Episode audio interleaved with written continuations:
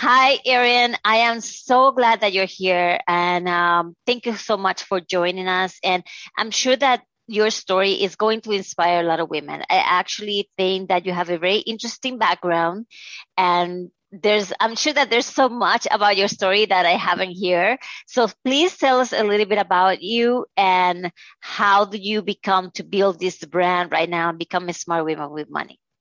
Yeah, well, thank you so much. That's that's really awesome. Um, an awesome introduction. Uh, so thank you for having me. So, like you said, I'm Erin. I served in the Army for um, eight years on active duty, 14 years total before I got into real estate and before I really kind of harnessed my finances and started to make our wealth grow. Um, so, before that, I was serving in the military, thought that that was where I was going to end up we my husband's still active duty. We thought we would both make it to 20 years and we thought that that was a version of financial freedom. You know we we were kind of living the good life. We had a decent income. And it wasn't until later that i kind of realized this that's really not financial freedom. It was financial security for sure. We never you know needed anything. We were never struggling for money. Um, but now that i'm sort of on the other side of it i've realized that wasn't financial freedom at all. It was financial security and there's so much more that you can do with your money and so many more ways that you can take control of your finances and create a life and build wealth that you I honestly couldn't have done when I was still in the military. So back backward a little bit, um, eight years on active duty, we got pregnant with our first daughter, and I went back to work after maternity leave and was told I was going to deploy to Afghanistan which was at the same exact time my husband was going to go to Iraq. So our daughter would have been six months old. And we just said, this is not what we want. This is not the life we want for our family, not for our daughter.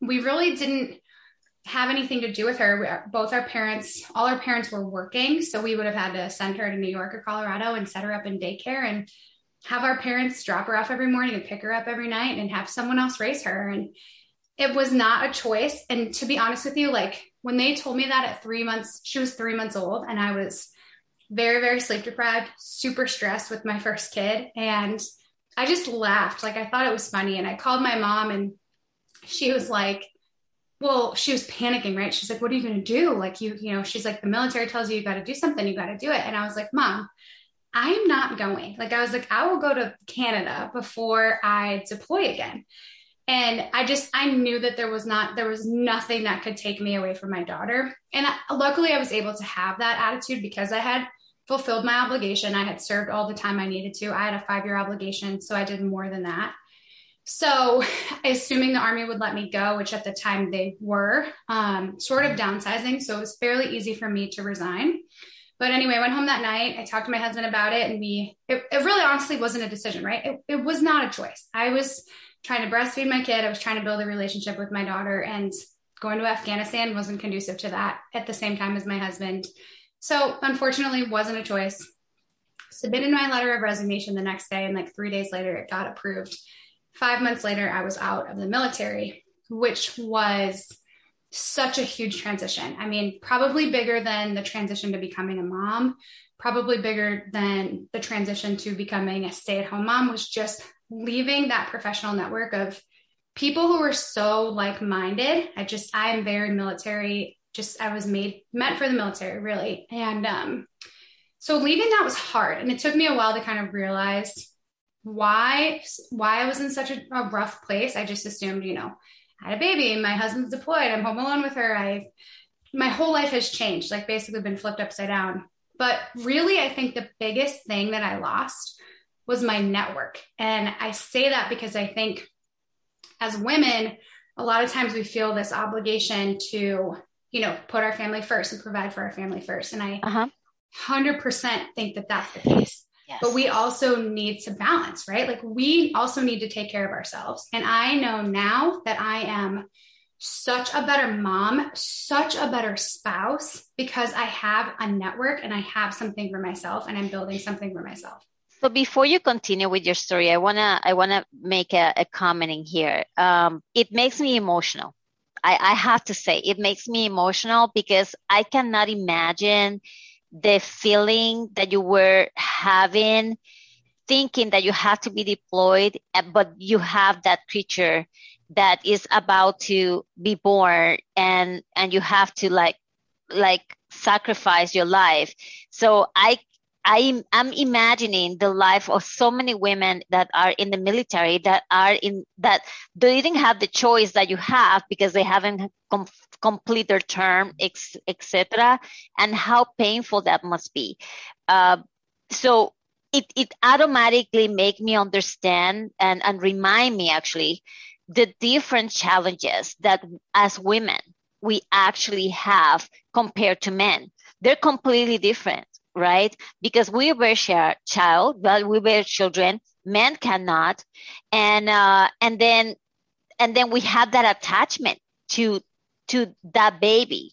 We had that attachment. So I, it definitely makes me very emotional just to, just to imagine, you know, obviously I can, I'm not in your, in your feet, but just imagining having to, to do that detachment and, yeah. and thinking that, oh my gosh, I'm going to have my baby being raised by somebody else and who knows if I ever be back or what's going to happen. And so I, first of all, uh, you know, thank you for your service and and your husband's service and second of all wow like wow okay continue yeah i mean i'm i'm glad that you bring that up because what the the sort of like emotional roller coaster that i went through was you know so much more than just mom and daughter or like wife and you know it was a professional struggle too because i realized in that moment when i I got an email saying you're being put on orders to go to Afghanistan. I was like, I knew I was not a good soldier. I was like, I am not willing to deploy,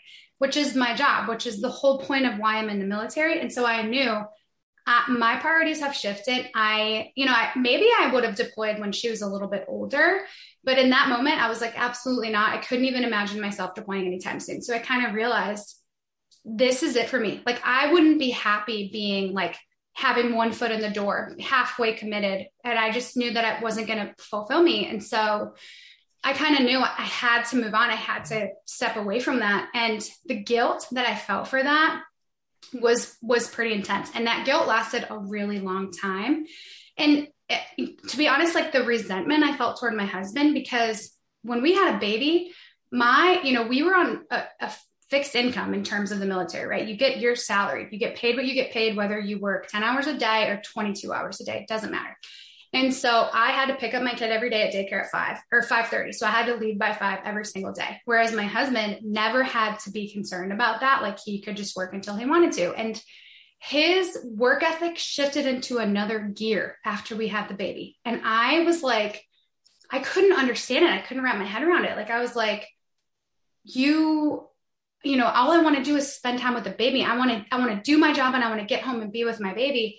And he just wanted to like be at work and do really well. And I couldn't understand. He, he kept saying like, provide, I got to provide for her. And I was like, we make the same amount of money. Like, how are you providing any more than I am? But it wasn't about the money. It was about the security of his job. And it was about him doing well and you know, being able to stay in the military because as you climb up the ranks, it's fewer and fewer people. So you have to continue to perform. Yeah. So anyway, I realized I remember like driving into work one day and just so exhausted. Like I was doing drop off, I was doing pickup, I was doing everything. And um, I wasn't taking care of myself because I could hardly keep track of everything I had to. And I just remember thinking, my husband, he's doing nothing but focusing on work. And it was infuriating. And I was so resentful of him for a long time. And in some ways, I still am resentful of him. Um, just because, like last week, for example, my kids started school two weeks ago. Last week, we already had a case of hand, foot, and mouth.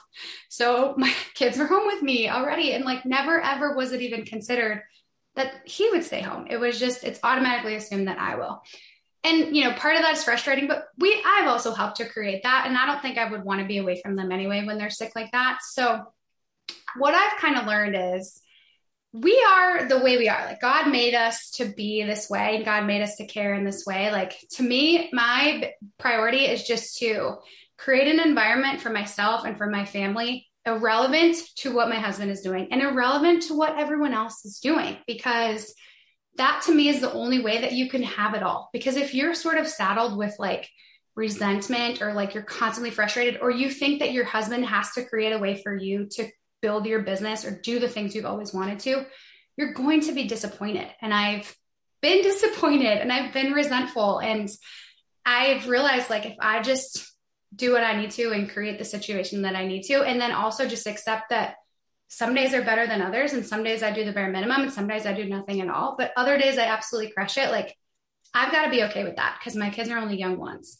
So let me ask you something because you mentioned um, you mentioned something a little bit earlier about you know leaving your network and and then I feel I at that moment I felt that okay I was a military I was in the military and the wife of uh, you know someone in the military as well and now I kind of lost my identity and I kind of lost everybody that I was used to. So so how do you cope with that?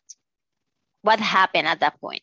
Yeah. Well, to be honest, it wasn't until I got into real estate and I started to network and I started to surround myself with people who are like me that I realized that that's what was missing. And so, you know, the network is not is not unique to the military. When I say network, I really mean like surround yourself with the people that fill your bucket and fill your cup and and energize you. Surround yourself with people you can have real conversations with. Surround yourself with people who have like similarities and commonalities with you. Um, and I've kind of learned like, even personally, like I only want to spend time with um, other women, other people that, you know, want to like share similar values and want to accomplish the same things in life as I do, because I just don't feel like I have time for anything else. And I don't want my kids to be exposed to anything else. So to me, it's about being really deliberate with who you surround yourself with and like actively pursuing the people that you want to be like, right? Because we're that's going to elevate your game just inevitably. Like if you're hanging out with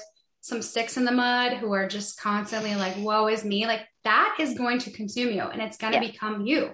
But if you're always hanging out with people that are like, look, you know, being a, being a woman can be really hard. Being a mom is hard, but you know what? Like we got this. Like we can do it. That is just going to drive you every single day. And, and that's what I look for now that's great. The, definitely the power of association is super important and especially in the in the line of business that you are now.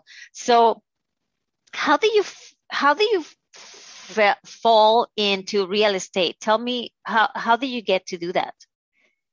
Yeah, so I think I I'd always been interested in real estate. I had always wanted to flip houses. I I really like um you know improving things like I like to be able to see progress and flipping a house is like the epitome of that. You know, you can see what it was, you can see what it, what it is later, and it doesn't take terribly long, um, four or six months maybe. So I'd always wanted to do that, but I was I was scared for a long time, right? You always hear these stories about how somebody's uncle lost it all and somebody's whatever. Like you always hear these stories, and so it deterred me for a long time.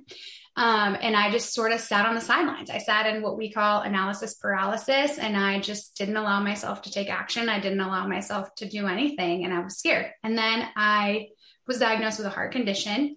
And I kind of realized, like, at that point, I couldn't get um, life insurance. I just didn't know really what the future would hold. Not that any of us do, but that kind of really made it real for me. And after I sort of wallowed in that diagnosis, and after I sort of like came to terms with it, I realized, like, I have to take control of my life and my future and the situation for my kids. And I also realized my like I didn't this is not the person I wanted my daughters to see. Like I didn't want my daughters to see this bitter, resentful woman who just waited around for her husband all day. And that doesn't take away from stay-at-home moms. Like stay-at-home moms are amazing. I wish I could be one, but I just cannot. And and it doesn't take away from my husband either. Like he's an amazing provider. He does so much, but this was all about me and within me. And I was not, I wasn't good at anything. And I felt terrible as a result of it. So I think just, you know, for me, like committing and taking action and finally just saying, look, sink or swim, I have got to pursue this. And so I very cautiously bought my first real estate investment. I bought a, um, a turnkey single family home close to where I lived at the time in Tennessee. And I, I first started looking for some distressed properties. I've been listening to all these podcasts that were like, you can force appreci- appreciation by buying something that's a little bit distressed. And you can put the work into it. It'll appreciate over time naturally, but also you can make it appreciate by adding value, renovating, upgrading, things like that. And I was just a little, it was just too much for me at the time. I was pregnant with my second daughter at that point, And I was like, I didn't really have a good, um, contractor team, I didn't have a lot of great relationships at that point. I did have a good property manager and I had a good realtor. And I finally said, you know what, let's just see if we can find a new build because construction um, builders were offering like 10 year structural warranty. They were offering a one year, like full coverage workmanship warranty. And I just thought, you know, if I'm going to do this, I need to be able to sleep at night. And I bought my first one and I was completely hooked. Like I started collecting the rent on that property, and that was a little over three years ago. I've not put one penny into that property. I've collected rent every single month. It's not had one single issue. I've collected rent every month. Same renter this entire time. I'm cash flowing almost $500 for paying all of my mortgage. I'm writing off the interest payments. And I just refinanced that property last month for $85,000 more than I bought it for. I pulled 60 of that out and I bought another triplex that will make me almost a thousand bucks a month. So it's really cool how it scales. And when I bought that first one, I basically put all of my money, all the money I had saved the whole time I was in the military, which was like $60,000. Um, that's all I had in a savings account. I did have some money in IRAs and some money, money elsewhere, but that was like sort of the, the liquid reserves that I could tap into or thought I could. And bought that property and I was like, great, I'm ready for the next one. But I didn't have any more money and I didn't really know how to scale. Um, so then I sold my husband deployed, like I was telling you, and um, I sold his uh no, I sold my car and I drove his vehicle while he was gone. I took the $25,000 that I sold for my car, bought a house, flipped it, put like, did most of the work myself. Me and my dad did it. And then I put the rest of it on a credit card, a no interest credit card. And I turned that $25,000 into 40,000. And then I figured out that you could self direct your IRA and purchase real estate that way too. So I bought a duplex that way.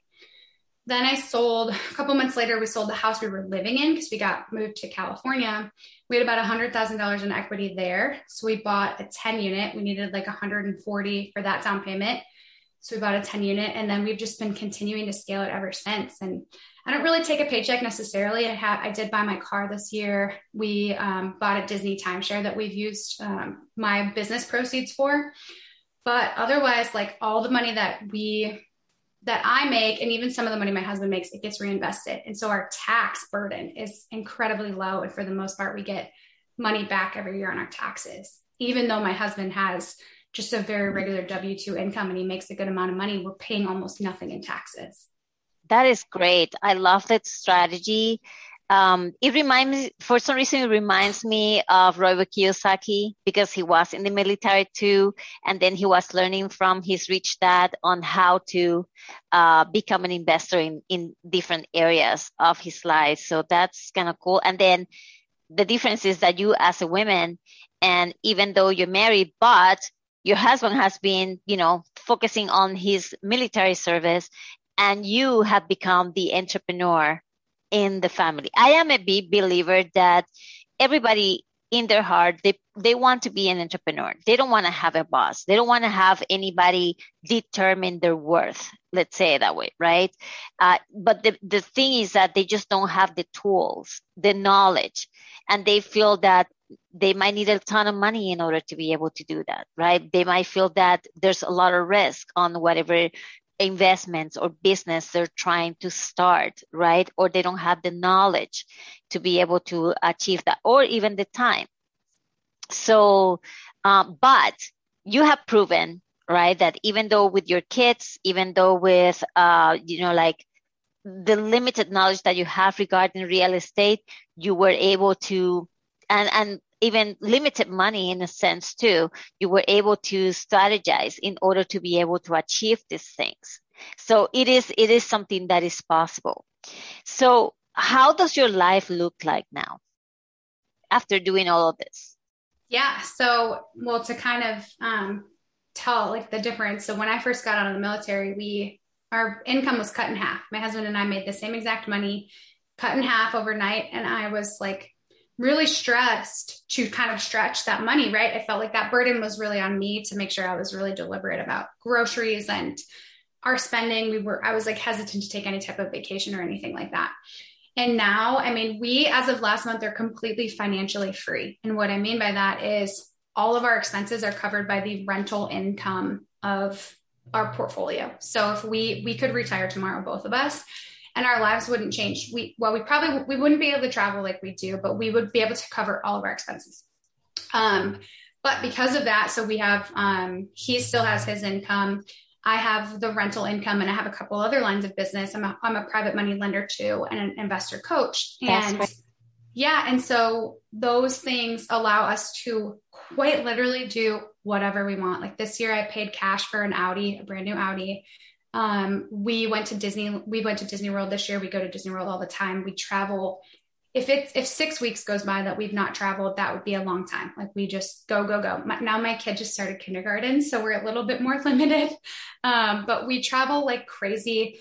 We go out to eat way more than we should um, just because life is so crazy. Um, so to be honest with you like money is not a concern at all like we do not think about it and I'm so very deliberate about where the money goes. Like this much goes to IRAs every year. This much goes to savings every month. This much goes to this every month. And we have reserve accounts for every property we have.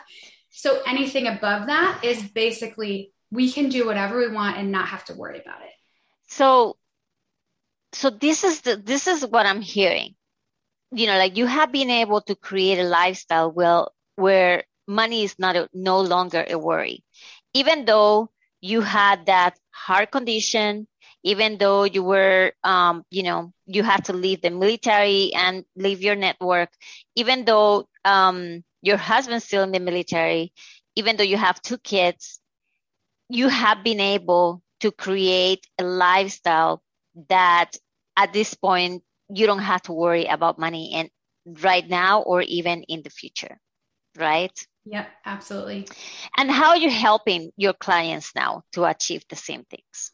So to me, it's all about you have to scale, right? Like one rental property is not going to make you wealthy. Um, I mean, it might build you a little bit of security, but in order to make real money, you have to scale. You have to repeat the same process over and over. So I teach them how to build systems and I really force them to create processes that work for them but even before that, and I think this applies to whether you're in real estate, whether you're a business owner, honestly, whatever you, you're doing in life, it's all about goal setting and it's all about figuring out what makes you tick and what your why is. And this, my whole wall over here is like my why. And I, I have it where I can see it all the time. And I used to mm-hmm. really need this, like for the tough days when I would just be like, should I be like after COVID hit, I was I was panicked. I was in the middle of a really really high end flip, and I didn't know if it was ever going to sell. And this is what co- sort of keeps me grounded. And then I keep track of my net worth and how it grows month to month, and so that helps me realize like it's worth it. But to, to me, it starts with setting goals and getting really really honest with yourself about what it's for. And it's not about the money. Like the money is completely irrelevant. To me, the money is the tool and, but at the same time, money can be really, really controlling and it can be, you know, it can, it can absolutely consume a person. So you, people have to work on their relationship with money. And I think the way to do that is to set goals, figure out your why, figure out what that money can do for you. For me, it's travel, right? And I want to, I want to be able to eat really good food. I want to eat organic food, which is like three times as expensive as any other food. And so, but I don't want to stress about that. And so that's what matters to me. And even though it might seem like a small thing, being able to go to the grocery store and buy the things that I want, regardless of that price tag, makes a big difference. Um, and same with travel. Like I'm pretty frugal. We live a fairly simple life, but when we go to Disney, you bet I'm getting my $18 margarita when we go to Epcot, you know, like yeah. that's just how we want to make sense live our lives. And so I think again, it all starts with why. And if you can be honest with yourself about that, like why do you want to achieve X in X amount of years?